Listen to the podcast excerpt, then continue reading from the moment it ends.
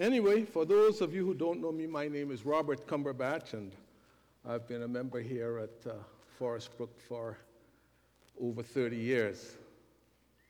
30 wonderful years. It's the longest I've ever been at any church, and, and uh, I really appreciate it. Before I start, let us pray.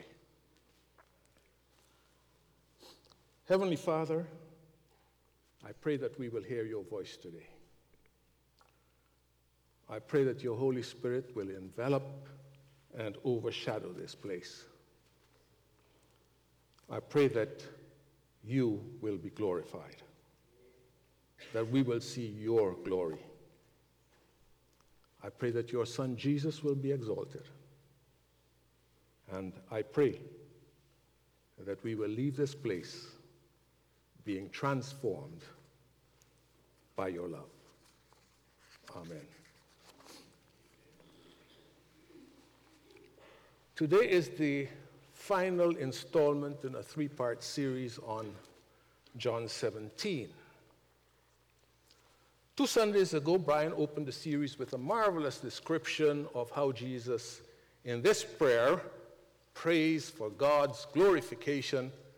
And Brian encouraged us to always be alert to revelations of this glory. Last Sunday, Dan showed us how Jesus praying for the, he shows us Jesus praying for the protection of his people, his disciples, as he sends us out into the world,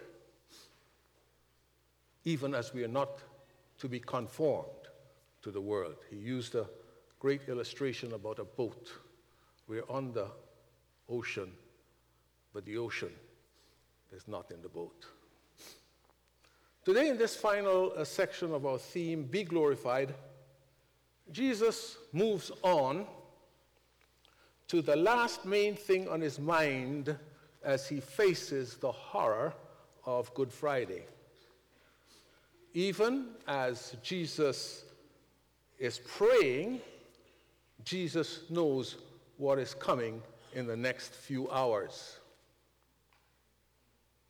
He can already feel the spit in his face, the crown of thorns pressed on his brow. But he puts that all aside to pray for what his heart knows to be of supreme importance. He has prayed already for God's glorification. He has prayed for us in the world, our sanctification. And now he prays for us as we deal and interact with each other and as we interact with the world. And he prays this. John chapter 17, verse, uh, from verse 20, if we can get that. Maybe we can pray together. Why don't we pray this together? My prayer is not for them alone. I pray also for those who will believe in me through their message, that all of them may be one. Father, just as you are in me and I am in you. May they also be in us, so that the world may believe that you have sent me. I have given them the glory that you gave me that they may be one as we are one.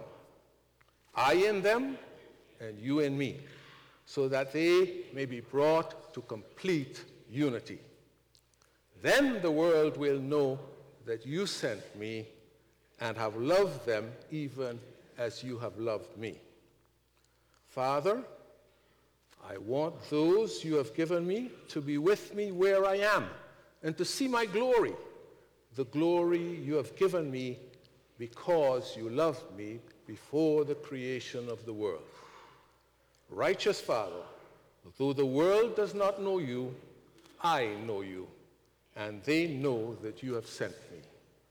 I have made you known to them and will continue to make you known in order that the love you have for me may be in them and that I myself may be in them.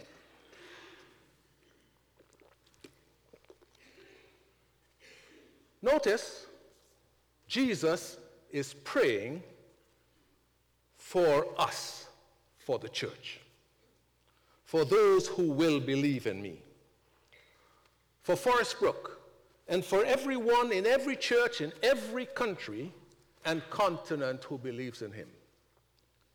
And what he wants for us more than anything else is what? Unity.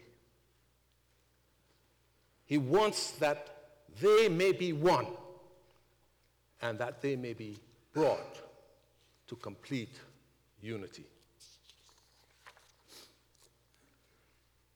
Unity is something we all understand. Few will argue against it being mostly a good thing.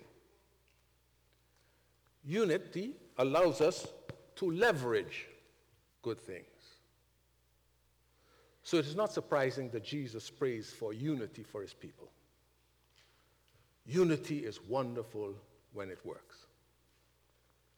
People unite to form nations, marriages, celebrate hockey victories, maybe. Um, and we have lots of um, that.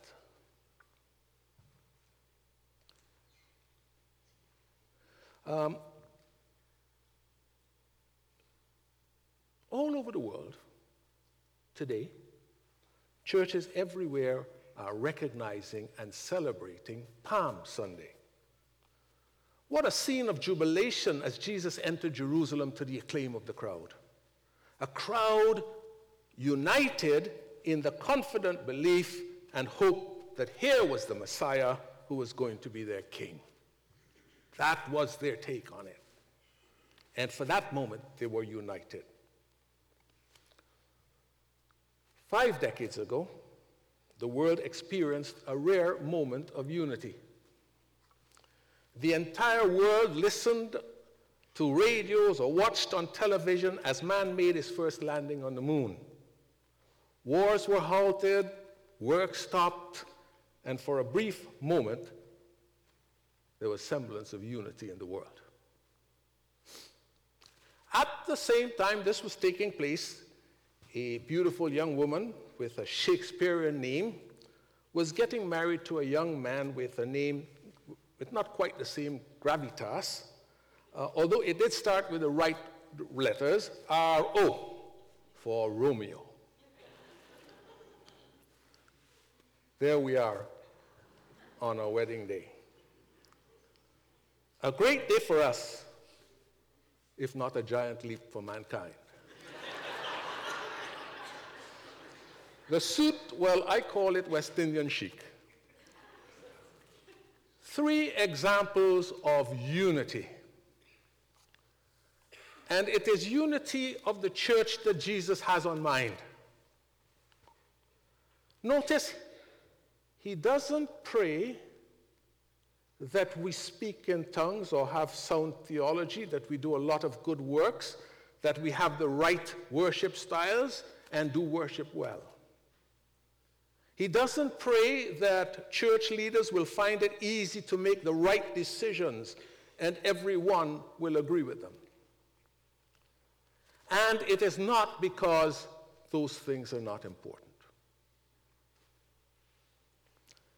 But as we shall see, there are not sufficient grounds for unity, at least the kind of unity that Jesus is praying for.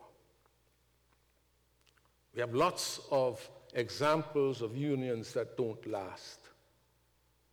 A Palm Sunday crowd united in hosannas for a conquering Messiah, not a bad thing, transforms into a crowd united in a way with him when that Messiah is discovered carrying a cross. A world united in anticipation of a giant leap for mankind quickly returns to its old ways of wars and intrigues. Marriages often don't last. Families are broken and nations split apart. And how about the church? Jesus knows that while the church is not of the world, it is in the world. And it is so easy to absorb the world's way of thinking, their measurements of success, their values. And when we do that, we are no longer what the church was meant to be. So, facing Good Friday, facing death, and knowing the threats facing the church, he prays that we will be united. And the basis, as we've seen, for that unity is not what we sometimes think worship style, liturgy, Bible, theology, spiritual gifts, posture towards the outside world. All of these things have a place in the life of the church. And there is no question that the Bible must always inform everything we say and do. The rub is that it is quite possible for two sincere Christians to have different approaches to their study of the Word. Take the Pharisees. Were they sincere in their devotion to Scripture? At least in their minds? I think so.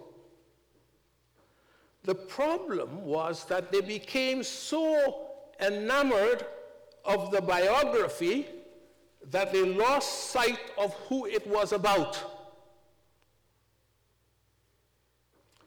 They walked around with the biography, the Bible, in their heads. And they were trying to teach Jesus about Jesus.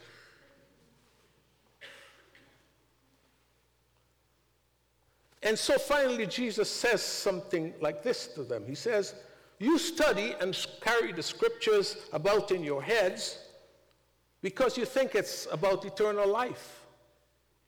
But God's word does not really dwell in you.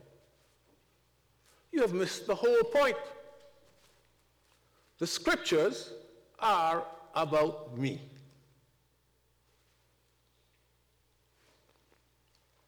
Derwin L. Gray in Do, Do We Have Discipleship Wrong has this to say some people love the Bible more than they love Jesus. I love the Bible. The Bible is the foundation of all I hope to ever say and do. But it can never take the place of Jesus.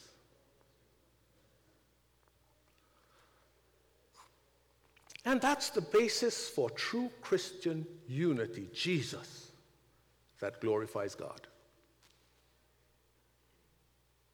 Jesus, Jesus is the exact representation of God loving us to death on the cross. That's the glue that will make for an unbreakable bond. How great is that love? we look at the cross. How great is that love? Here is what Jesus says in the passage. He says, When we are in complete unity, then the world will know that you sent me and have loved them even as you have loved me. Even as you have loved me. Did you hear that?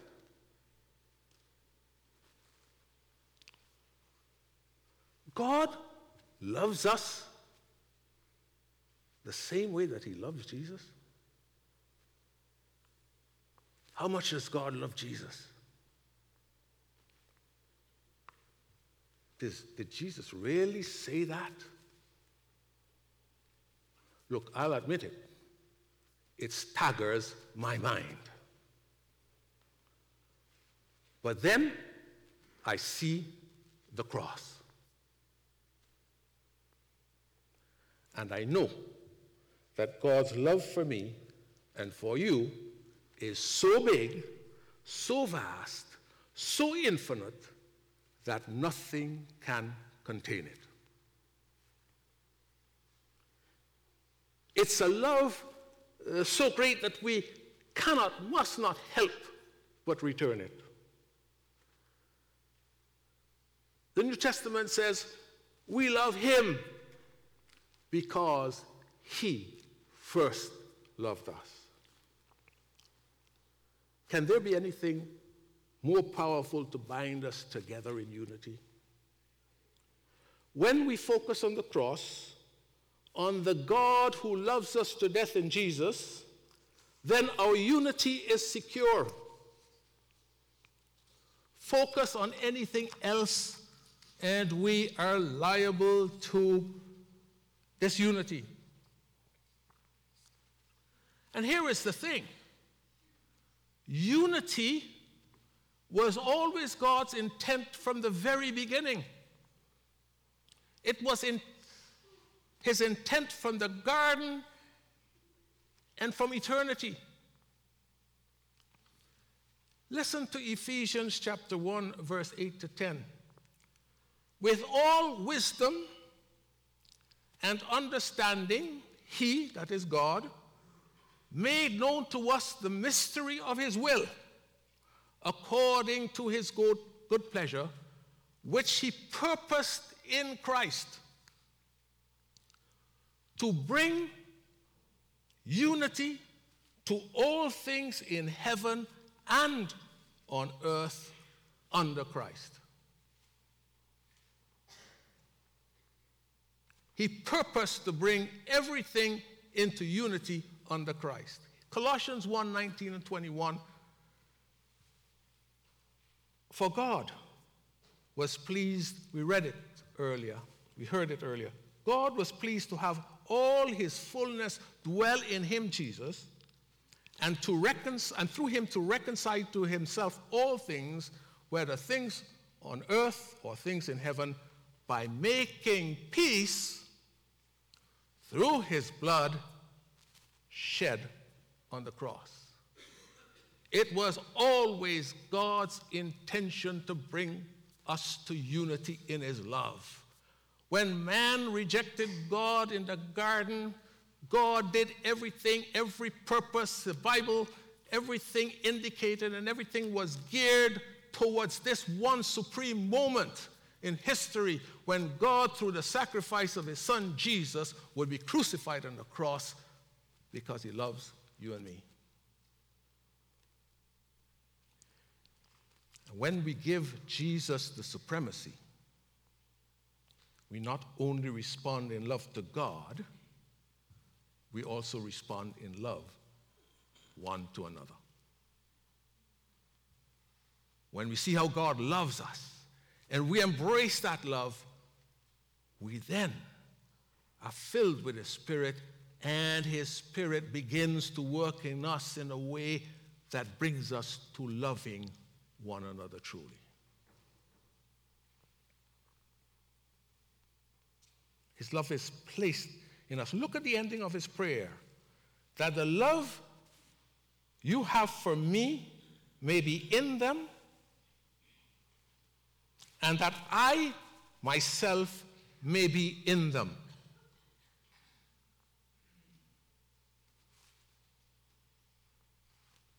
But there is something else in this passage that we have not yet talked about. Our unity impacts the world. When we are united, the world takes notice. Verse 21 May they also be in us, so that the world may believe that you have sent me. Verse 23 Then the world will know that you sent me, and we read it before, and have loved them even as you have loved me. Did you get that? Jesus is praying for what is most important to his heart as he faces the cross. And he is saying that the most effective and powerful way to impact the world is what? For his people to be united. In this unity, we convince the world that God sent Jesus. And more than that, that God loves them. Through our love for God and our love for each other, demonstrated in our unity, the world gets to know God's love.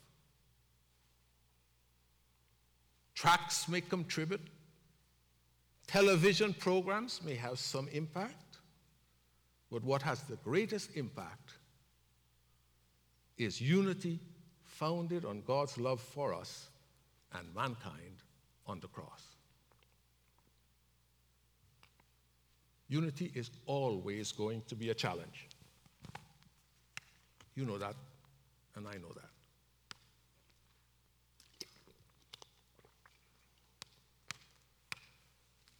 But if we keep our focus where it should be, on the cross, then with the help of the Holy Spirit, we will glorify God in unity. And then through the Holy Spirit, the Holy Spirit begins to work in us to do the things that please God. And that's the issue we have with putting legalism first, law first. Because the effort fails. It's when we put Jesus first, when we look at his love and we have his love filling our hearts, that we begin to see people in the right way. And we begin to want to please God in everything that we say and do. We begin to see each other with Jesus' eyes.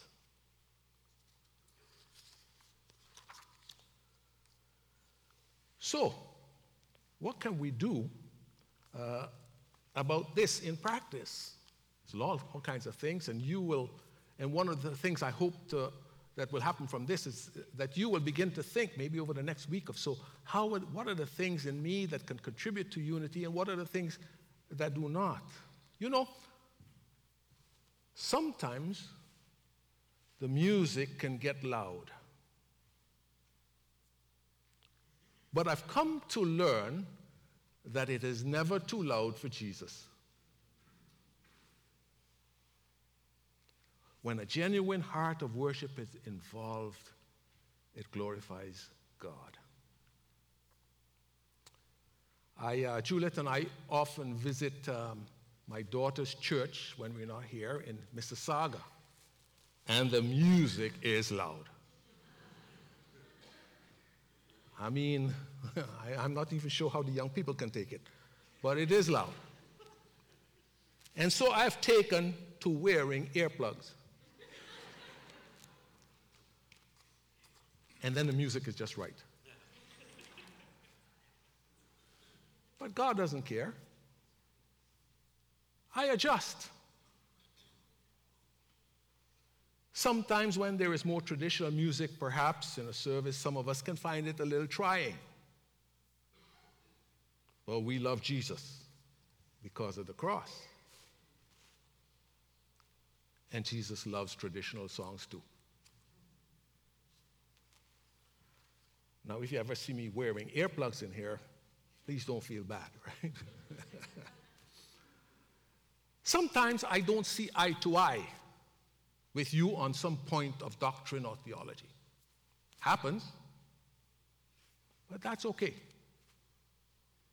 So long as we both together focus on Jesus, we can work everything out. So long as we focus on his love for us and cherish our unity in him. And when that happens, I put it down to Jesus challenging me to go even deeper in the word myself.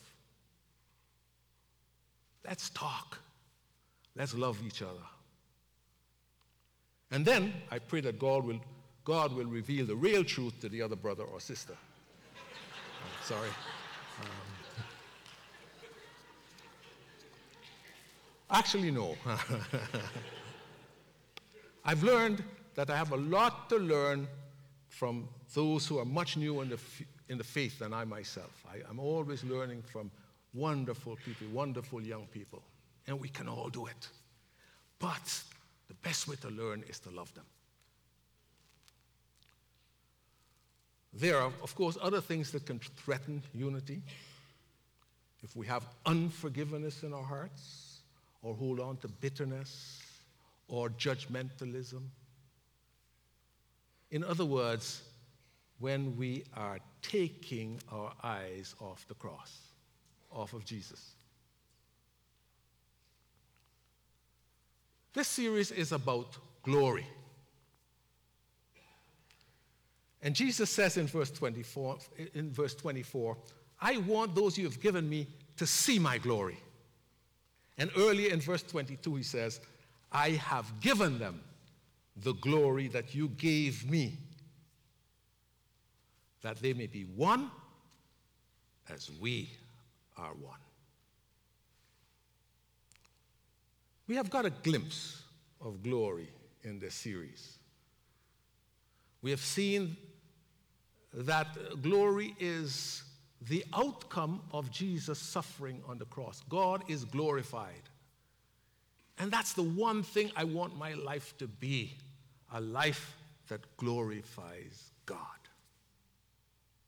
I want to take my eyes off of people. I want to put it on God. I want to glorify Him. I don't do a very good job of it, I might uh, admit, but God is working in me. I'm being transformed day by day.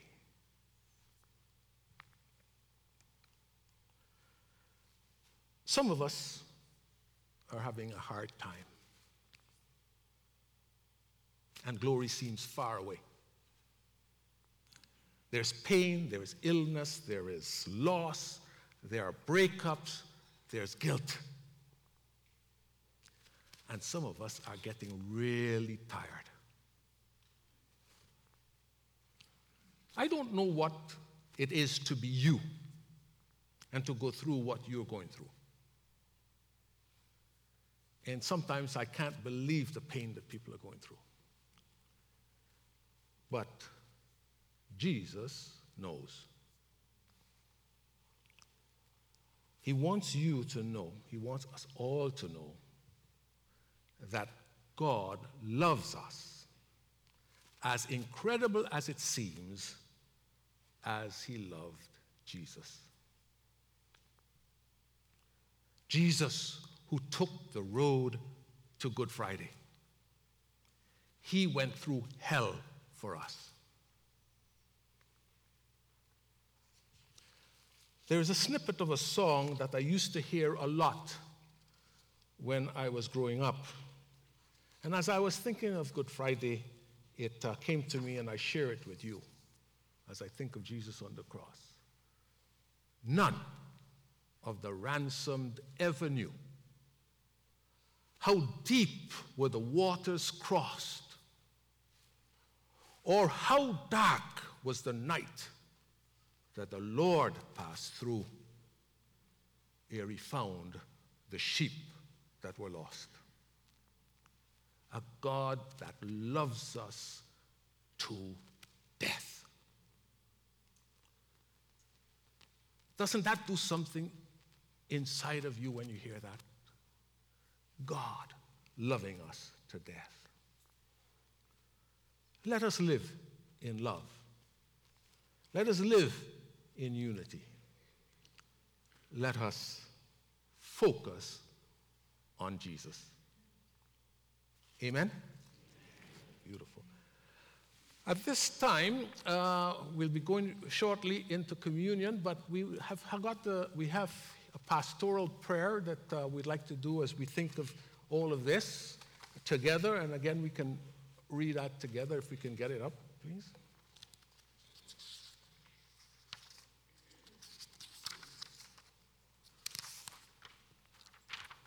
So let's read together, please. Father, you have shown us your love in Jesus by the work of your Holy Spirit. You are one in beautiful unity. Jesus, we want to know you and to experience your presence among us. We want to see you. Open the eyes of our hearts. Be glorified in us. God, help us love each other and to love you. Help us to reach out in love, sacrifice, and selflessness to others. But help us to accept it when others reach out to us, that we could be one in deeper, truer unity than we ever known before. Show us where we need to change. Lord, help us and show us the way. May the world see you as they love, love at work in us in the way that we love one another. Lord, be glorified. Amen.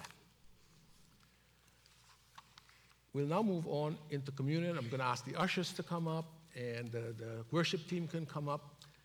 And uh, Brian reminded us two weeks ago when he gave the message communion, common union.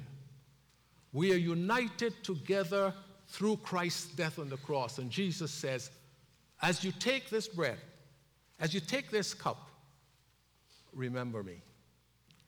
So let's bow our heads and pray. Heavenly Father, we thank you so much for your death on the cross. We cannot imagine what you went through for us. We think of what you endured on Good Friday. And we are so grateful for you, to you for doing that. May your name be glorified, Lord. And as we take this bread and as we partake of the cup, bless it in Jesus' name.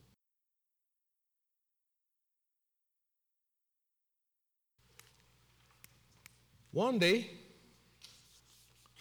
the Pharisees brought a woman taken in adultery to Jesus. They weren't there to learn from Jesus. They were there to trap Jesus with the Bible. The Bible, they said, commanded that such a woman should be stoned. Jesus, the one who the Bible is about, stooped on the ground and began to write. I always wonder what he was doing there, what he was doodling there. And I wonder if perhaps he was tracing out a cross. I wonder about things sometimes.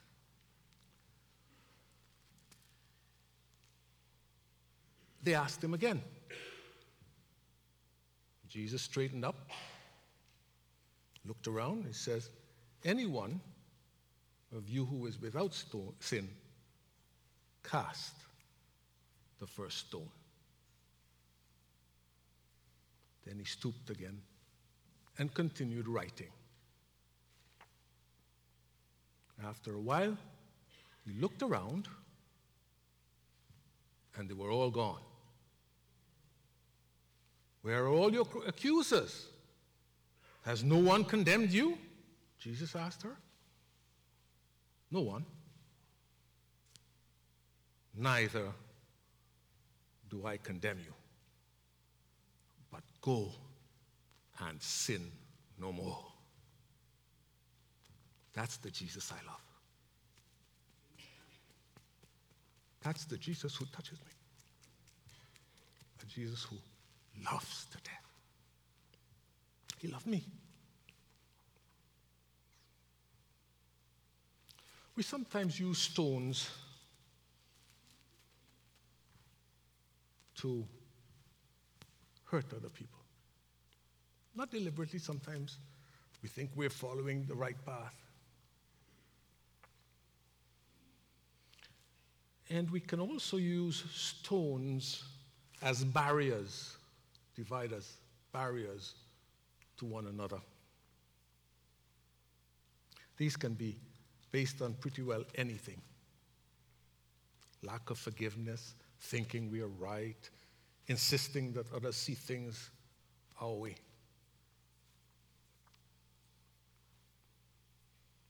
And so I was thinking about that and I say, I don't know what stones am I holding. And I'm going to put them at the cross of Jesus. I'm going to place them on the cross. We can also use stones to build shelters and homes. And in fact, Peter describes us as Christians, we are living stones, built up to build a spiritual house that houses Jesus. As we go forth this week, I want you to think about that. I just want you to think about that. Let's pray. Father, it's all about you. We glorify you. If there's anything in our lives that hinders, Lord, take it away. And above all else, let us focus on Jesus. Amen.